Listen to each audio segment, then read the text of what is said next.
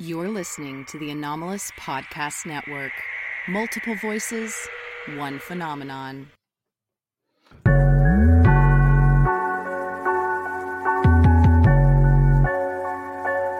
One realizes very quickly we've been seeing this technology for decades.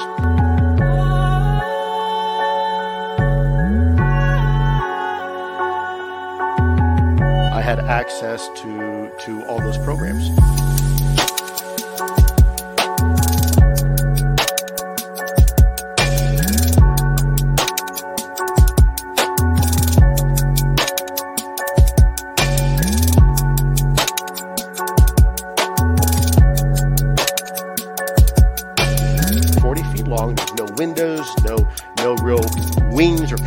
Surfaces, no obvious signs of propulsion, and yet this object is witnessed now by four separate individuals in two separate aircraft.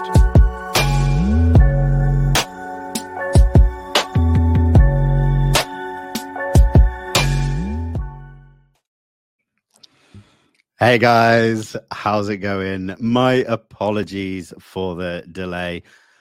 Now, unfortunately, Nicole is still not with us, but I'm going live and I might have another guest jumping on. So these things happen, you know, these things happen eh, when you're doing live streams. You know, if this was just a simple recording, then I could just wait for Nicole to turn up and we could record. Um, I just hope that she's okay. That, that's all that matters.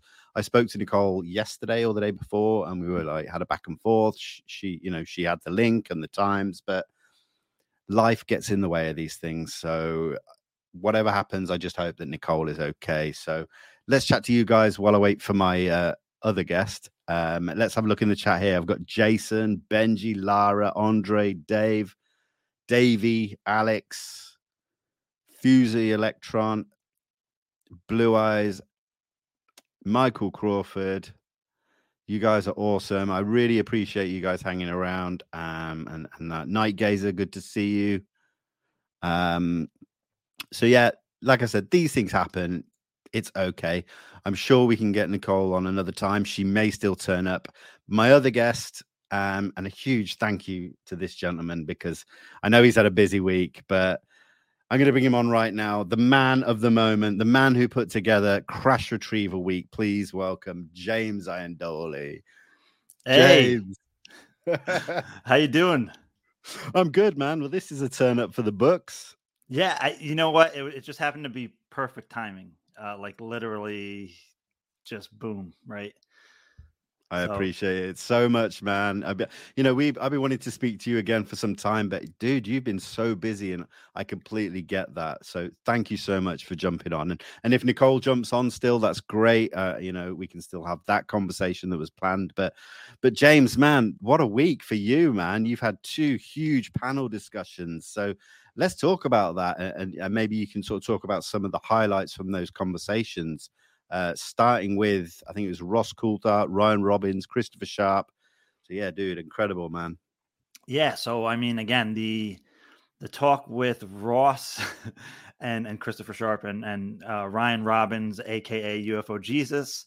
Uh, it it was a great talk, but it was a little uh, a little somber, right? If we're going to use that that word, because you know Ross Ross was a little pessimistic, and I get it because he has inside sources tell, and I mean we all do have telling us different things, and and I think that's Ross's inclination as well. Like I'm, I'm not going to speak for him, but I, I I've noticed you know he tends to to be that way. But again, he I know he wants people to to use that as a determination to say like this is bullshit. Uh, I don't know if I can curse on here, but you yes, know, you can, my friend. his his his good old phrase "fuck him," right? Like he he re- I love when he you know he brings that attitude and spirit to it because it, it really is nonsense. Um, some of the things that are going on, you know, especially with all the progress we've made, right? It's like still we like we're still doing this, Yeah. and and I get it, right? Because if there are different factions, right? Like there's a faction that's trying to get this out within DoD, within intelligence, um, and and and different sectors that are for transparency, and then there's a group of individuals in in those same organizations and and institutions that are not for transparency. You know, we're that's what we're seeing. We're seeing the kind of rollout. I mean, there, there's different names for some of the groups. Like, of course, we we know about the uh, Gary Reed thing, and you know we've Mm. heard the the terminology and name Collins Elite. Um, we know the Air Force, uh, U.S. Air Force, hasn't been that cooperative. Um, they've been trying to undermine the effort as at, at, you know as far as an organization goes, right? As far as we can tell, that's all we've heard. Um, you know, I haven't spoken to anybody from the Air Force, so, except for one person, but you know, they're not tapped in on that level. Yeah. So, here. yeah, so I mean, you know, this is what we're seeing roll out, and I I really appreciate um George Knapp's perspective because you know he's he's an OG, he's a legend, he's been in this so so long, and he said, listen, you know, the closer we get we get to this, right, to the core, the core secrets, or you know, the the the fundamental basis of this, the gatekeeping and the secrecy around UFOs. Um, which crash retrievals and you know part of why I did crash retrieval week is because it's dude it's the holy grail Yeah. there's you know you can say oh you know we have an unidentified object in the sky or underwater and or in space and it's transmedium but if you have actual material you know th- that's it's that's beyond evidence that's proof of um you know humanity being engaged with a non-human intelligence and that's that's it. I mean once you cross that and again when i was talking with uh, richard dolan uh, last night on one of the panels he said that's the red line once you cross that line i mean that like i think on a co- consensus level we've already kind of crossed the point of no return but once you cross that line that's that's it man. I mean that's when um like again uh, uh, the general public has uh, like the entertainment of the idea of it being serious has been introduced the stigma has been reduced it's not fully gone but once once you cross that line that's when when things are really going to hit people like holy shit this is real you know that's that's the moment of of contact right if we're going to use the, Yeah. the name for james fox's excellent movie um that's that's the point in which you know there truly is no going back and that's that's when everybody on this planet has to face the reality point blank Yeah, absolutely, man. And this is you know stuff I was going to talk to Nicole about tonight, and in in particular, I really wanted to bring up the work um, from 1985 at the Advanced Theoretical Physics Conference involving the Advanced Theoretical Physics Working Group, um, because you know we've had the Wilson Davis um, talked about for some time now, but now the ATP group has come in, I think that adds more to the conversation. So, what are your thoughts on the importance of what happened back in the 80s with John Alexander's group? Yeah. So I mean, uh, you know, first shout out to Omega Point and the Hermetic Penetrator Oh yeah. for putting together loose threads. Um, you know, and a number of us helped them as as much as we can on the side. While they really did the the big work. You know, they did the long haul, they did the heavy lifting, and some of us were just like pushing, supporting. You know, throwing in what we can. And you know what they did is is absolutely brilliant. And um, I mean, as as far as I'm concerned, as as a like a, a researcher, and I you know I've been around for a, a while now, actually, even though I've only been more public in the last few years. But to me, that is like you know true UFO research. That's what it's about. So what they did is like to me, it's like it makes me proud, right, as a UFO Yeah. researcher that that they were able to make that accomplishment. I'm like, wow, you know, I'm amongst like some really skillful individuals, right? And um, so the loose threads uh, paper, right? I, which I, I hope gets turned into a book. I mean, it, it, it easily can be a book. It's Yeah. it's you know 250 pages. I mean, there's a very large appendix, so um, it, it's kind of overviewing the advanced theoretical physics working group that was put together by John Alexander and um, I'm forgetting his first name, but Blackburn, the guy from Lockheed, and um, you know, if you know, part of the point they're making, you know, other than you know, obviously the kind of journey that these individuals that we are all familiar with now, from OSAP, ATIP, the Invisible College, um, which again, back in that time, they had this secret group with people with security clearances called the Advanced Theoretical uh, Physics Working Group. you know, and they use that name to hide the UFO idea, right? They didn't want Sure. to be looked at as a UFO group or be able to be foiled and and oh, we found the secret UFO group. So they were very clever about it. You know, and the interesting thing is it's all it's all the same people, right? You know, I mean there, there's some other people that were, you know, again like Blackburn was there, um uh Roger Wood and and other people like that that aren't in the conversation as much today. Um, and I, I think some people have passed away as well. Um, oh yeah, Robert Wood. You know, he's big on the MJ12 documents. So and and had a background in aerospace. So all those people did. Um, you know, they were trying to figure this out back then, right? And but these were people that were kind of like heavyweights. They had you know high level security clearances. They had connections in the intelligence world, in the aerospace, you know, corporate military industrial complex world. Um, so, you know, back then, you know, we have the stuff that we have now because these people were doing all this crazy work back then. Um, you know, not just with UFOs, but also remote viewing. You know, Jack Yeah. Houck um, had done incredible work with, you know, again, you know, so remote viewing, but also like the spoon bending, which you know John Alexander and and them were throwing sp- spoon bending parties back then, um, which which is a is a fascinating phenomena um, to begin with. Yeah. But the so the loose threads is kind of like showing their entire journey from you know almost pre 1985 up to modern day and they kind of argue that you know we probably wouldn't have um atip and osap if those efforts weren't um, put forward. And you know they again they were able to dig up a lot of things. And there's a i mean you got to read the paper loose threads because there's Yeah. there's there's just so many things in there to go over. Um you know they talk about bobby ray inman and you know how he was he, he was very very involved in this and if you look up you look the man up it's like holy shit. Uh, this this is like you know this guy's on the committee right? Mj12 kind of figure like wow you know the director of the nsa and all all these other um roles that he played. And you know i'm really glad they included uh, bob oechsler Yeah. because he you know he was a nasa engineer and he was i mean again he was just a badass man he was doing incredible work and he got in touch with Bobby Ray Inman and he, you know, he asked him at a conference, Hey, I want to talk to you about MJ12. And, you know, Bobby Ray Inman kind of like gives him a nod and a smile, and then they end up getting in touch afterwards. So, and, and, and there's a recorded phone call.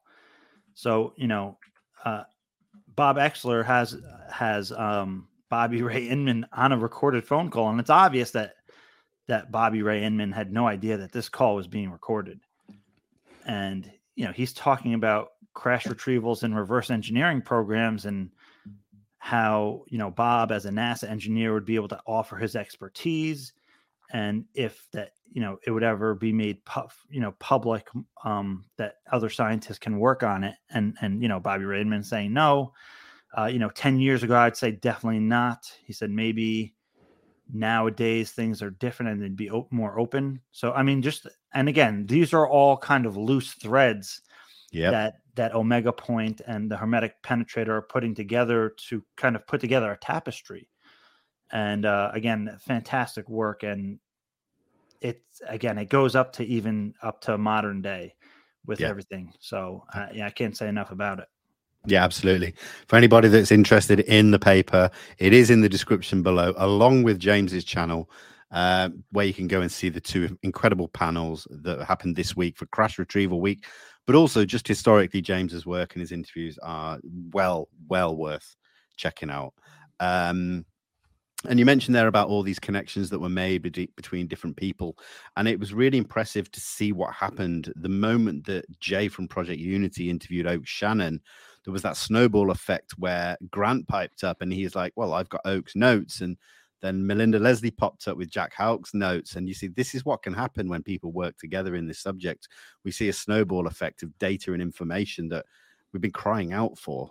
You know, what are your thoughts on that? Yeah, and it's incredible. I mean, it's absolutely incredible because these notes are from you know the 1980s and the 1990s, and in in the notes, it's it's it's referring to things that are in the Wilson Davis memo, right? The notes, the meeting when uh, Dr. Eric Davis met with uh, Vice Admiral Tom Wilson, then retired in 2002, uh, to talk about crash retrieval and reverse engineering programs.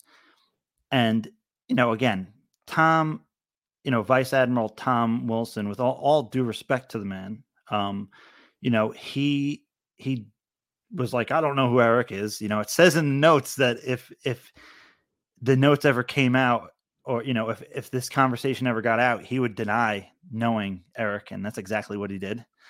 Um, but you know, he said, "Oh, Oke, I, I, might, I might know him." He said something like that to journalist Billy Cox when when Billy Cox inquired, and you know, again, we have Oke who was you know instrumental in, in kind of setting up this meeting. Yeah, and Oke is like, "Yeah, I, I was on the phone with Wilson for two hours." talking about you know not just Eric Davis but Hal Puthoff and probably Kit Green, and you know if they're trustworthy, and the the stuff that that Oke was talking about with Tom Wilson is refl- it's all reflected in the notes. So I mean you couldn't have made that up. They had that conversation in 1999. The notes are from 2002 because Wilson was retired then. Um, at least from his DIA director of DIA position, and was able to have this kind of meeting. And all you know, again, it's talking about the the a. It says in in I believe the Wilson notes it says AP ten. Yes, because because he was on the phone with with Oke, so he that's probably his abbreviated version of ATP ten, which were in Oke's notes. You know, so I mean that's just uh, it, it can't get any clearer than that, right? That mm-hmm, these mm-hmm. all these individuals were talking with each other in that time frame and communicating and coordinating, which led to this meeting happening with Dr. Eric Davis and Tom Wilson. And you know, again, there's still the question of was you know was what Wilson was told by the security officer, the project manager, and the corporate lawyer accurate?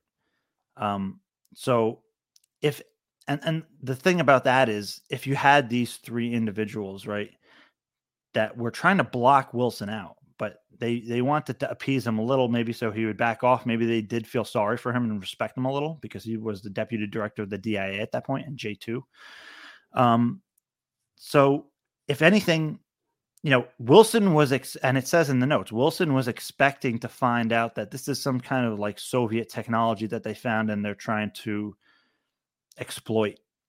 And you know, to his surprise, they said, "No, that's not what this is. These this stuff was not made by human hands, and we can't make we can't make sense of it.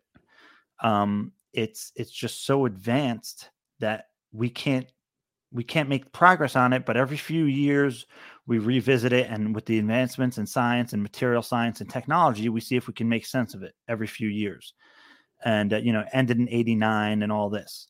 Yep so the significance of that, if you go back and listen to the old Eric Davis interviews from just one or two years before the notes came out, he's saying the same things, you know. So I was like, come on, really? Um, so th- there's just, just there's so much cooperation there um, that it, it's silly to to think that the meeting between Eric Davis and, and Tom Wilson didn't happen at this point. Yeah, you, absolutely. Yeah, I mean, and then there there's also another argument of well you know this is just disinformation and i you know i don't know but if it is disinformation i don't know why well i mean i guess i could still see why i was going to say why you know eric davis allegedly well, i don't want to say allegedly because the new york times reported on it and, and christopher mellon uh, corroborated that eric davis was at a, a classified briefing where he was telling people with clearances who have need to know, I guess, that you know where some of these programs are and how they operate. You know, and the New York Times printed that you know uh, Eric Davis's quote about off-world vehicles, and that's kind of the last thing we ever heard from Eric Davis publicly because you know that's he he took it, uh, you know he he took it a, a step a, a, little far. You know, he he bends the rules, I guess, where he can, and that was probably the last big one. Absolutely, and these some of these interviews you mentioned with Eric Davis are incredible to go back on now in this time. They're really poignant. So he did one with Martin Willis. I think uh, there's a couple of others floating about there. But I, I, recommend anybody just take an evening and just go and listen to the old Eric Davis interviews. And they're not that old; they're only a few years old. But the things I mean, we're, yeah, we're talking 2018, 2019. Yeah. The notes came out 2019. Um, you know, some of us had them early on, and you know, again, I was talking with Eric at that time and I was not gonna just dump them out there because I had respect for him. But I said, "Hey, Eric, just so you know, these are out there. Uh, do you want to give a comment?" He said, "No comment," which I didn't. I didn't publish that for a while, but um, you know, heads up. This if if I have this, it's eventually gonna it's gonna get out there. And I, you probably know from Joe Murgia and, and Danny Sullivan, everybody like we had those notes for quite a while before you know, we were every day we were like going on Twitter waiting for somebody to have post them, and then they, they finally made it out. Like after sure. like I don't know how many months, it was months though. Um, but at the same time, you know, we were able to do a lot of research and digging in that time period, so that when they actually did get out there and went viral, we already had a body of research ready.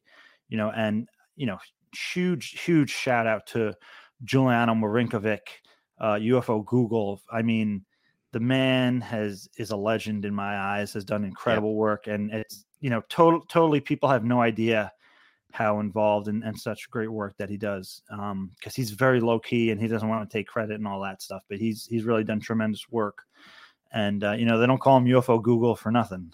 Absolutely, man. And this is the funny thing about UFO Twitter that I always take a step back and realize is that everybody thinks it's just a place where drama occurs and it's just a a, a place for negative conversations, but there are some silent characters and some public ones such as yourself james who do incredible work but some of these silent people if people knew the the, the things they've been doing for the past few years uh, quietly they would be mind blown and they would rethink how they view the subject in my opinion. Yeah yeah i mean there's definitely a number of people who i talk to that you know they're they're not even again i mean like look at the hermetic penetrator right? He has he's using that name for his own protection i guess you if we can say that. And the guy is doing such incredible work and he's so forward thinking um and you know maybe m- nobody will ever know. You know i've encouraged him to come out a little and he, he was going to come on my channel before the loose threads thing but after loose threads came out because you know I, I don't he's he's protective of his identity and stuff, and I get it. Um Omega Point, uh I suspect will will be coming out a little more, so people are gonna know him personally, at least, yeah. you know. Um but I, I hope they do follow up work, yeah, for sure. That'd um, be great. Yeah, but again, yeah, J- people like Giuliano and and uh, Omega and and Hermetic Penetrator, and I, I, mean, there's countless others. There's and and um, there's definitely people that I don't even I'm not even aware of are doing the work that they're doing because I only have my network, so to speak. So, yeah, absolutely. Uh, this is an interesting point I'd like you to tackle as well, James. Um, Weren't these notes available about 15 years ago, though? I seem to remember reading them quite a while ago and they just weren't verified, but plausible. No. Now, I nope. think eh, the earliest thing we saw or we heard about was two pages that Dolan, Richard Dolan got in in the early days, but we didn't even have access to them, did we? No, we Richard, didn't. Richard no. didn't so, put them out. No, and that was the funny. Richard didn't have them. So this is the crazy thing. And I, I recently got a number of people on the record recently to kind of paint this picture you know, Richard was shown notes in 2006. He was at a conference and somebody from NIDS, aka somebody from this group, showed him two pages or three pages of the notes. Yeah. They did not allow him to take a picture or whatever. He was just allowed to read them. And on a few occasions, he talked about it. And I remember this back in like 2007, 2008, 2009, him talking about the Wilson Davis meeting and that he had corroborated it through a number of sources. And I at that time I had no idea that he had seen it because I didn't know at that at that time the notes existed because nobody did. The only people who knew at that time were Richard because Richard saw the notes. Um, the NIDS group, uh, everybody in that group, um, I assume that all the players we would assume have seen. And again, I had Vallée on the other week, and I said, you know, Jacques, when's the first time you saw the notes? And it was it's clear again. He saw the notes back when the NIDS team got them right. I mean, again, Eric left NIDS early 2002, but by all means, they were all still connected.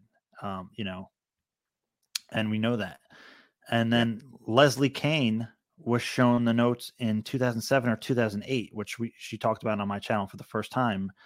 But she saw the full notes, and yeah, she saw the the full. Wow. She was at a conference in uh, 2007 or 2008, and she was taken to a car. She was not allowed to take pictures or notes or whatever, but she was allowed to see the full notes, and and again, you know, she and the the thing was too is like I don't know if too many people know that, but one of one of Leslie Kean's major sources, and I don't think this is the person who showed her the notes to be clear, but one of her major sources back then or in the early days was Commander Will Miller. You know, she cites Oh, okay. she cites him in the Boston Globe and even in her books, uh, UFOs, you know, generals and pilots uh, Yeah. and officials go on the record. There's a few quotes in there from Miller, and Miller again, he he was he's one of the people he set up the meeting basically between um, Wilson and and Greer and Ed Mitchell because Miller was a Navy guy and and so was Wilson. They knew each other, and I I had found a document, um, you know, during uh, in in Stephen Greer's work actually that had Miller and and Wilson communicating in two in, in 1995 and the issue was brought up so in 1995 Miller and Wilson are talking about UFOs and and and their interest in it and and po- possibly putting together a meeting and then you know lo and behold in 1997 the meeting happens with with Dr. Greer um, Will Miller uh, Commander Will Miller uh, you know who I've spoken to uh, and Joe Murgia is friends with as well Yeah. Yeah. um, Dr. Edgar Mitchell, and then and then two people from the Disclosure Project were also there. Shari Adamiak, who was Stephen Greer's right hand and um, right hand woman, who was very instrumental in the CSETI work, um, who passed away in 97, uh, no, 98 maybe, 97, 98. Um, and uh, Stephen Lovekin, who was another Disclosure Project witness, his his testimony is on the Disclosure Project witness testimony Yeah. um, YouTube stuff. So they were all there for you know the, this meeting with Tom Wilson, uh, Vice Admiral Tom Wilson, J two at the time, and you know th- there's a lot of there's still controversy about this document um, that that Stephen Greer had that he allegedly was given the document by an NSA source. That's what he claims. I don't know Mm. but the document was an NRO document and it lists code names and and and you know different programs and allegedly Greer sent this out to Wilson's people uh, you know a, a, a bit a little bit in advance of the meeting and in that time Wilson and his assistant were able they identified a program somewhere in that document um, and again, this controversy if the document's real or not, but I don't. I think that it's probably genuine, or because the story goes that you know even Ed Mitchell says that Wilson was able to identify a program on there, and Wilson tracked down the program and and they told him he he didn't have a need to know. Yeah. you know, and you know within two months he had arranged a meeting to fly out and and talk with the the security officer the program manager and a corporate uh, lawyer or attorney about the program and that's when they get into the weeds about no th- this was uh, as non-human technology. They can't make the progress on it. Uh, he doesn't have need to know. He's not on the bigot list. He doesn't meet the requirements. And you know again wilson was furious. He he went back to the um, special access oversight committee i believe and and said what the hell? And they told him to back off unless he doesn't want to retire early or lose a star or two. Yep. and um you know wilson was the deputy director of the dia at that time and likely because he even though he was still pissed and chasing the story several years later you know he he you know he listened basically and he ended up getting promoted to the director of the dia um you know which good for him uh, i can understand why he would never want to talk about this uh, yeah. You know for several reasons other than the the national security implications i mean it's embarrassing right? This he's one of the head honchos and they're telling him like you you had you don't have the need to know. And uh you know sorry basically. Yeah. No absolutely man. I mean where does that link in with i mean what we're hearing now is that congress has been made aware of legacy programs and one thing that isn't I mean, it's mentioned quite frequently, but I can't quite seem to find the connection, and it seems to be a real grey area. Is the aerospace, you know, the private aerospace industry connection to all of this? And, and just while before you pipe in, I'm just going to unlock this window next to me, so you go ahead. I, I can hear you. And no, just for uh, well, so yeah, the aerospace legacy connection. I mean, it seems you know, even the Wilson, when Wilson was inquiring about this and he found the alleged program, it led him to a private aerospace contractor. So you're talking about, um, you know, there's the big names in the in the aerospace world that are suspects. A lot of people suspect that it was uh, Lockheed. I I have no idea, but you know, uh, Dr. Eric Davis is, has said the same thing, and uh, you know, Steven Greer has has said the same thing, and I believe Ed Mitchell has said the same thing. So all these people are talking about, uh, you know, private contractors getting access to the material for a number of reasons. You know, even if you go back to the Philip Corso, um, you know, testimony, um, and not even the book that Philip Corso wrote. There was all he had something before that, which um, is available through Open Minds website uh, but it's also a, a, PDF on the internet. And uh, you know, Philip Corso, before he had the book, he had written his the basic notes um, called "Dawn of a New Era," and right.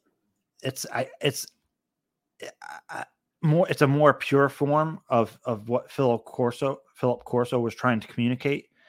Um, and, and just for people listening, Philip Corso is a disclosure project witness who came forward and said that you know he was you know, authorized as one of his jobs to take UFO recover technology and and get it out to national laboratories and private contractors. So that story goes back several decades.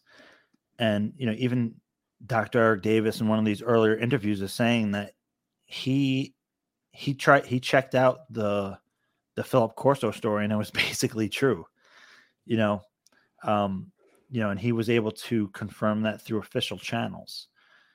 So, you know, there's the connection with uh, with private aerospace, and there there's a few reasons that people speculate why you know private aerospace gets access. First, they're the leading minds in the field, right? You want the best mm. minds possible in the field, and you know, corporate pays better you know proprietary companies pay better so they get they get the best. And and you know a lot of people have said even i believe dr kit green has said this publicly to rich dolan in an interview is that actually when you leave when you leave the pentagon and go to the corporate world um you know say you're in dod and now you're working for a private contractor your clearances go up. You get more access. Um and I don't know the mechanism or reason for that, but if Kit Green is saying that, I you know I tend to take his word on it because he's been in the business for you know so long. Um, but you know, so you have the best minds, and also, you know, you can't FOIA the recipe for Coca Cola, right? It's proprietary information. It's protected by the law. So it seems they found uh, like a loophole, right? Yeah. To you know not only get the best minds to look at this technology and try to make sense of it but also it's it's protected by the law basically. And even in secret machines you know the, the fictional version uh you know they're talking about the the maynard consortium corporation is this like private group of people who are like big banksters and and people with a lot of money and power but they they use uh, a, a, you know they are able to get the contract and and I forget the exact title, but and again, this is something that was in the the Secret Machines book, which came out in like 2016 or something, 2015, 2016.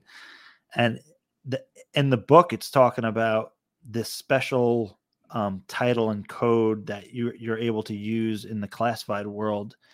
And if you look up the code, it's ta- it's talking about the waived SAPs, right? so they had you know they re- they released it in this fiction book but actually you know even years later you know christopher mellon and lou elizondo were out there talking about the waived saps yep and that's where it seemed that these uh, programs exist absolutely i mean and that's the thing i mean we keep hearing about this whistleblower language coming out for the national defense authorization act for fiscal year 2023 but then we hear people like ross coulthart who are like it's bullshit. It's not good enough. It's not protecting these uh, whistleblowers enough. And what I've sort of gathered from that is that some of these whistleblowers do have connections through uh, outsourced programs into the I'd say the black world, but I think it's the gray world, the gray that in between where they're just buried programs within programs within programs and there's yeah. no guarantee that if these people come forward that they'll get their pensions they'll they'll keep their jobs they'll be safe you know is that kind of what you're getting at the moment yeah, I mean, I'm uh, again, I'm I'm hearing different things. Um, yeah, yeah, yeah.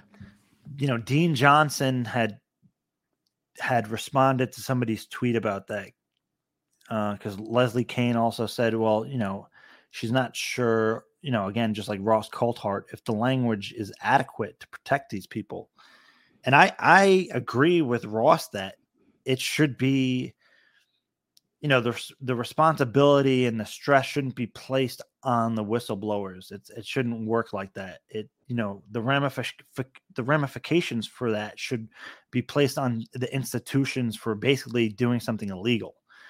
Um, so so they're not taking as much of a chance. Um, right. So I don't I I don't know on on a technical level how much protection they have Yeah. um, and if it's you know when push comes to shove what you know what they're actually up against um, but I, I do know that some of these legacy people you know have been helping the, this whole time and they've been cooperating um, you know more than that they've been going out of their way to push this forward and we've probably heard one or two of these names before in in a leak or something and they're still helping right? And they're still meeting with people and they're still pushing this forward. And I, from what I have gathered, I have not seen uh, that they're not going to come forward in in in the way that they are able to.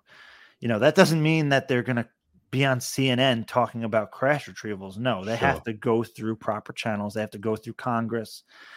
And at that point, I don't know what's going to happen. but the people that I've spoken to are optimistic that you know crash retrievals are going to be put on the agenda, um, and you know shortly thereafter is somehow going to be acknowledged publicly, and I don't you know and again we're we're still we're we're still seeing resistance and you know infighting basically and that's why we have all these distortions and nobody knows what's going on in the public uh, because it's not everybody's in agreement about this. Hmm. Um, so I we're in uncharted territory, literally, and I don't think anybody knows what's going to happen. Uh, but I know that people that are trying are trying their their darndest, and and they're going to see it through, right? They're going to do everything within their power and maybe a little more to to see it through because they, I mean, they're on a mission now, and some of these people uh, like Lou and, and others are they're very mission oriented. They take it very seriously. You don't you don't just drop the mission. You see it through to the end, and that's it. How wherever the chips fall, that's where they fall. Um, but I'm I'm optimistic. I'm optimistic, and I'm confident that you know if if there were some of these people, um, you know, it's it's possible that they've already spoken to the people they need to speak to. Yeah. And and they didn't even wait for the language to be drafted. Uh, so you know, for whatever that's worth, people know what's going on, and it's it's a matter of what are people going to do with that information. And you know, Lou said some years ago now in an interview with George Knapp, like you got to give these people time. You're trying to give them a six course meal in in one course that's not going to work. They have to process this, right? Like if if you're on the Senate Intelligence Committee or Armed Service Committee or Congress, even if you're on the Gang of Eight and this is the first time you're hearing about this, and uh, you have some kind of military slash retired corporate insider telling you that we are in possession of non-human technology and we've been visited and everything you heard about UFOs and all that is true. And you're responsible for it now because now I've told you you're liable to act on that information like holy shit right? So you know what are, what are people going to do with that information even if they're told through official channels? Um and and maybe not everybody that's that's being briefed is in agreement or even knows what to make sense of that. So it, i i foresee things taking time um but i'm i'm still one of those uh people who has faith in humanity. Sure. Um so i i think that that people are are going to try to do their best given that information. And again i'm optimistic. And if i really want to get super speculative um you know i think that the phenomenon is is guiding this process at least. Um or I, I can say guiding i can say manipulating i can say influencing. I don't think that all the increased encounters are are a coincidence i don't think they're purely because of um the upgraded technology and sensors I, th- I think that there literally is more activity and it's the phenomenon's way of pushing the issue. Yeah, absolutely. And I, I'm a positive person too. And that might turn around and bite me in the ass further down the line, but it keeps me going. And, and, and that's, that's all I can say it's about good for that. your health. It's good Exactly. Exactly. health. And like on a Especially- very, on a very literal level, it's actually good for your biology and, and mind state. and especially working in this subject, you know, eh, because you start feeling the, the weights getting on your shoulders, and before long, you just it becomes so heavy and too much. So yeah, Well, that's I what I, do. You remain. can tell that's what I do for fun. you're the Hulk. You're like the I just I just came from the gym, so I was just putting weights on my shoulders for fun. Beast mode. Beast mode activated today with James, and we love it. Uh, Blue Eyes is, is raises a point here. How can people talk about agencies and other people withholding information when they're doing the same thing? I suppose the one thing I would have to say to that is it's source protection. We hear this through journalism. We hear it through you, you people, um, researchers. Is that people get told things and they get told not to release it, and you have to kind of respect source sources' wishes because if you start spouting out what you've been told to withhold, then you're never going to get told stuff again. And I mean that to a point where you're not getting told the secrets of the universe here or the secrets of the UFO subjects, because I believe it's just little directions to go in from what I garnered. Same with Ross, who talks about this a lot. Uh, and so it's kind of that's how I look at it when when it's like withholding information. It's the government and the military may be withholding the big picture, but within that, you'll get people withholding little tidbits that they have to respect. What do you think, James? Yeah, so I mean, there's several levels to that, right? Like, Yeah. I mean, yeah, uh, some of these people and sources they they'd love to tell you everything they know. They're they have a great uh, stress and responsibility, and again, like the weight on your shoulders of holding this this secret, right? Um, and being in the shadows, and and you know they want to help, um, and it's it's it's not just it's not like they're trying to hoard the information. Like, okay, if you have a NDA or, or security clearance, you're literally your your life depends on it. Uh, you know, your career, your livelihood, and your family, and your house, and your mortgage, and everything like that. Um, and again, like Lou has said, it's not it's not about you know it's not like oh it's about money. I'm going to keep my job. It's like you have an honor, a code of honor that you're respecting to protect the people of this country. Um, and they take that very seriously. That's an oath that they took. So that there's that level to it. Um, but then again, there's the trickle down effect where, you know, maybe some of these sources they want to help inform the public's research, right? So maybe a researcher gets a hold of them and they can't really tell you the details of something, but they can steer you in the direction that's going to help yep. the research. And if me or you or you know other researchers are told something, it's not like oh you know we're you know we're positioning ourselves above the community because we have information. It's like we all you know don't want to compromise the work that's being done, right? Exactly. Like if we go blurt something out, um, that could potentially sabotage an initiative and and you know and again or a gambit that they're playing right like um, for example people and again i don't know how true this is but you know someone speculated that you know the new york times piece um that was done by Julian Barnes really pissed some people off. And, you know, part of the reason that we haven't seen the report yet is because Congress was really pissed and they yep. wanted more information from the ODNI before the report was officially submitted.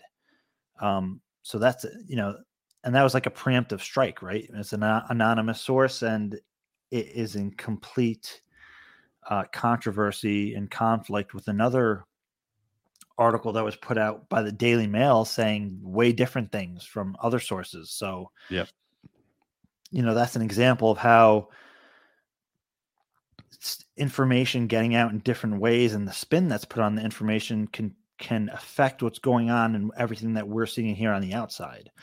Um, so you know again and as a researcher you want to protect your sources. It's you know it's not only like oh i can if i protect my source i'm going to get more information. Um you know it's if you know you're you have a responsibility and, and a respect for that individual that you're you're not going to blow their cover either because you know in in the intelligence world they they use that as a way to track who's talking you know what i mean? You're given certain information and they follow where the information goes and this person has this piece so they know where it came from right? So uh, there's there's all different levels to it. Yeah absolutely. Now james man you've you've been awesome jumping on here tonight um, and we've gone nearly well we're close getting close to the hour but we cannot leave because one thing we need to talk about because in a week's time you're hosting the second inquiry into anomalous experiences and the phenomena conference in new york city so please, please tell us about that. Sure. Yeah, I'm I'm really excited about it. It's a you know it's it's really incredible that uh, you know we were able to put the first one together at all, and and the second one as well now. So that is going to be uh, Saturday, December third in New York City, but it's also going to be available on live stream because when we've done these, the the live stream, the the in person tickets have sold out within like a week each time. It's like really incredible. Um, but you can join in through the live stream. And, uh, you know, this event is going to have Christopher Mellon, uh, which is incredible, uh, Leslie Kean, Ralph Blumenthal, Whitley Strieber, um, Sharon uh, Rawlette Hewitt, who is on the, the BICS board, the Bigelow Institute for Consciousness Studies, and Jeffrey Kripal. And, you know, Jeffrey Kripal is incredible and it's it's amazing that he's he's gone under the radar for so long and i i jokingly say that he's gone under the radar for so long because he goes over most people's heads um because he, he's he's he's done a lot of things that again p- people don't know about and people probably won't know about uh but he's been a big supporter of this and getting academics on board um, and you know, I think he's mentioned a few times in American Cosmic, so people might get an idea from there. Um, but he, you know, it's incredible that he's participating in this event. Event, he's, you know, he's at the chair of like religious studies at Rice University, where the archives of the impossible took place and you know, again, I encourage everybody to go look up the archives of the impossible. You know, Diana Pasulka participated, Jacques Vallée, Greg Bishop. Uh, you know, J. Christopher King was able to speak on a panel at that as well, which is uh, which is really awesome. But um, so people can join the event uh, via live stream, and if you join the event via live stream, the next day you get access to the full you know you get an email with access to the full event so you can rewatch it as many times as you want. Um you know but also you know we're we're uploading the the lectures and the talks and the q and a's to the youtube channel so everybody can freely access it afterwards. You know uh, it takes a ton to put these kind of events together. Um if if you took a, an event on like that uh, yourself, I like I think your head would explode. Um, it's it's really uh, an effort, but it, it's totally worth it. And you know, the first yeah. event, I think we it was incredible to see everybody there in person. And I I know Jay, you've been to events like that, and just to meet everybody and, and talk to people is is really incredible. It is. I mean, it, it, was incredible. I can't wait for the second one. I've just popped the link into the live chat here on the side. Now, obviously, this whole show was meant to be Nicole coming on. So, what I'm going to do is, as soon as this ends, I'm going to go and change the description. This is going to be a James Iandoli. You can special. leave me as Nicole. I wish I was Nicole. I wish I was that good looking. I'm sorry. Uh, it's all good, brother, man. Uh, you do it for me. It's. I, it was uh, totally serendipitous. I, you know, I wish Nicole made it on. I was looking forward to her talk. Me too, man. Me too. And I'm sure whatever happens, you know, it's all good. I, I have no no grudges for her not turning up. Life gets in the way. It's all good. We can reschedule, and, and this has turned into a fantastic conversation that I've wanted to have with you. You know, since at least last month and that. But I, I like I said earlier, I appreciate how busy you've been and you are you are doing like next level work at the moment but and one thing i will say is that work that you do still pushes me to work better myself because you were the original person that kind of pushed me to do youtube so that's the kind of level that i always set myself up so so thank you so much dude. I appreciate that and i mean you're you're able to do this uh, even more consistently than me you know i'm kind of all over the place and i do my best but um and you know, for people watching and listening, you know, Vinny and I talked about this off the record. Um, yeah. I'm not going to blow it. no, but you know, I'm, I'm going to continue to be to be, you know, hammering away at the crash retrieval issue for months to come. And you know, James Fox has has said that Lou told him like the Calvary is coming. Um, and I think that the crash retrieval issue is is incredibly important right now. And I mean, I don't think that should be our only focus. And mm. you know, I think there's there's other areas of the research which are very important. But I think that we need to put pressure on the crash retrieval issue. I think it needs to be a constant theme that we that we visit and, and inform people on, inform UFO Twitter, inform journalists, right, who may be watching our work or seeing us on Twitter, seeing us on YouTube, because there's a lot of material there. There's so much material there. And, you know, some people that may have come on board 2017 and after may only be familiar with Roswell. When, you know, there's there's hundreds of crash retrieval cases, but there's dozens of good ones, right? And I think that, you know, putting that at, on our priority list is is going to be helpful, especially if we have people from legacy programs potentially going to speak with you know are, are going to have their testimony heard and hopefully acted on um, that we have made the proper information available for those who said oh what, so what is it with this legacy stuff? Right? Yeah. Um, well maybe lou can't go into too much detail, but I'm guess what? I'm just a random dude uh, on the internet. I can say anything, so I can make information available to people. You know, Vinny, you're you're um, Tony Stark. you can make information available to people. Um, sure. You know, so that that's kind of the way it is, and I think it, it's important that we we keep that on the forefront and not let that get buried just with a you know begging and waiting for a UAP report to tell us what we already know.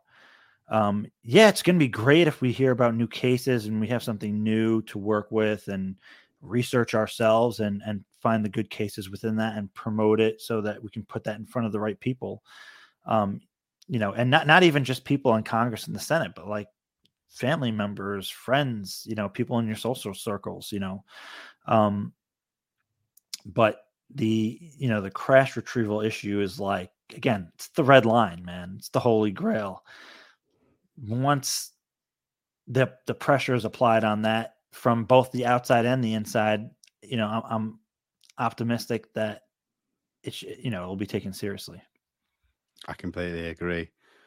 And that's the thing with me is, you know, I do my YouTube, I do my interviews, but my research that I do is is another secondary. I have, you know, people coming forward. I had a pilot I interviewed last last week, 747 cargo pilot, which has led to me being contacted by other people who I can't talk about publicly yet, who may not come forward publicly. But I just want to say there are conversations happening because the momentum is snowballing. Yeah. And so we are we are going in the right direction. Um and it's incredible. It's so good to see. And I wish the public could see the same thing that I see and that you Yeah. see and, and that um I just think it's going to be an interesting end to this year, start of next year, and I'm I'm going to keep hitting it, you know, full force with the Avengers. yeah, totally, man. I, we need to. And again, I, I am optimistic. Uh, there, there are a lot of things and conversations going on. There's more academics coming on board, um, but it, it is going to take time. And uh, yeah, Yeah. of course, we all want it to happen yesterday, but that's that's just not how the reality of it works. Potentially, there are a number of things that could happen that accelerate the process some good and some bad you know if if you know if the phenomenon wanted to it could it could end the whole charade in in a, in a flat second. Absolutely. and I, I- you know maybe that's not the best thing that could happen for us right? Uh, and maybe that's why the phenomenon's interaction has been in the way it has this whole time. Maybe it's anticipating our our level of readiness and reaction. And and again this is part of me being optimistic and this is part of me having a ton of my own experiences. Um that's how i tend to think about it these days yeah, it's it's it's difficult, isn't it? It's difficult. We all have our individual thoughts and the way that we break it down and keep it in our, our minds as we progress day by day in the subjects. But like you said, positivity does help that, even though we get these. I had it in Instagram live earlier, and people were saying it seems like we're in a lull period. I'm like, I can understand that, but you know, sometimes in the lull periods, it comes with a smack, and we're back up into the high, high, and uh, you know, it's who knows what can happen. well and and and and the whole thing is like we're you you i don't want to say it like this but you're not going to be high forever no, no, No, I know what uh, you mean. Exactly.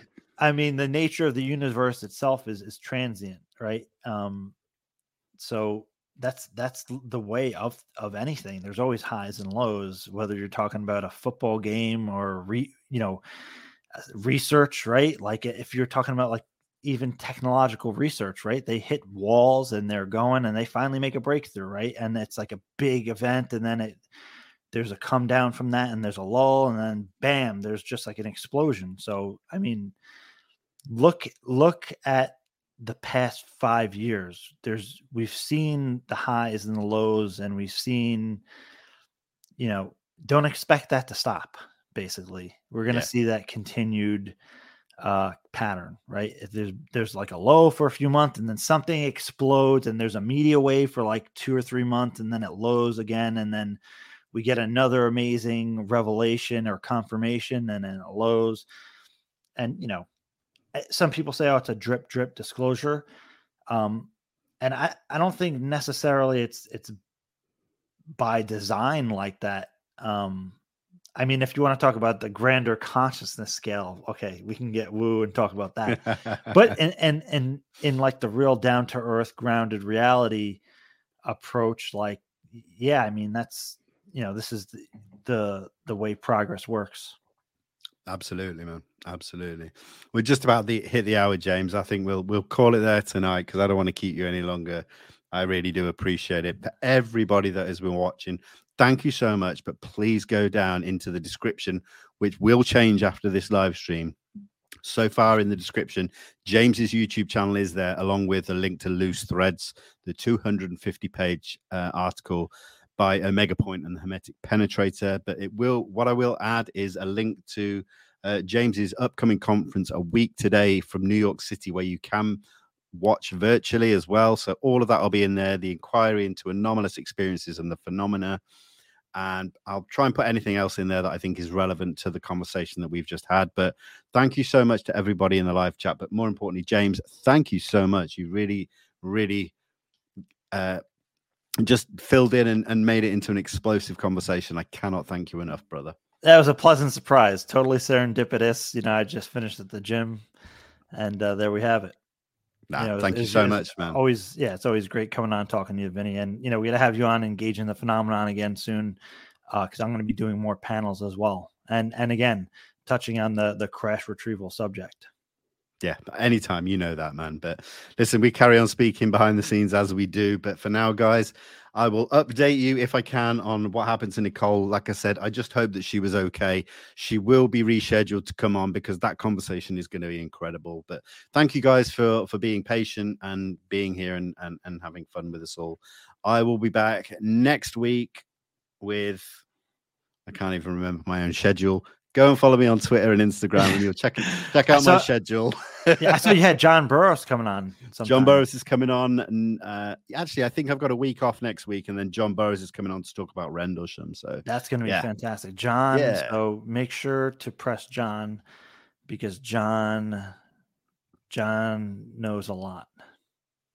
Yeah, that's kind of like I've wanted to cover Rendlesham for a long time, and I've never quite figured out the right guest. And here we go, finally honestly, and I I think that John is the best guest to talk about Rendlesham. That's my own opinion. Maybe I'm biased. I've known John for a number of years now, um, but I I, I really appreciate uh, some of his perspectives. Although he, he he's John Burroughs. Go listen to some of his old school phenomenon radio interviews. I, I recommend that. But he's he's John Burroughs, so Gotta love it. Gotta love it. Yeah. Guys, thank you so much. So yeah, go and follow me and James on all the social medias. The links are in will will be in the description in the next half an hour. Thank you guys so much. Take care. Enjoy the rest of your weekend, and we'll see you soon. Peace.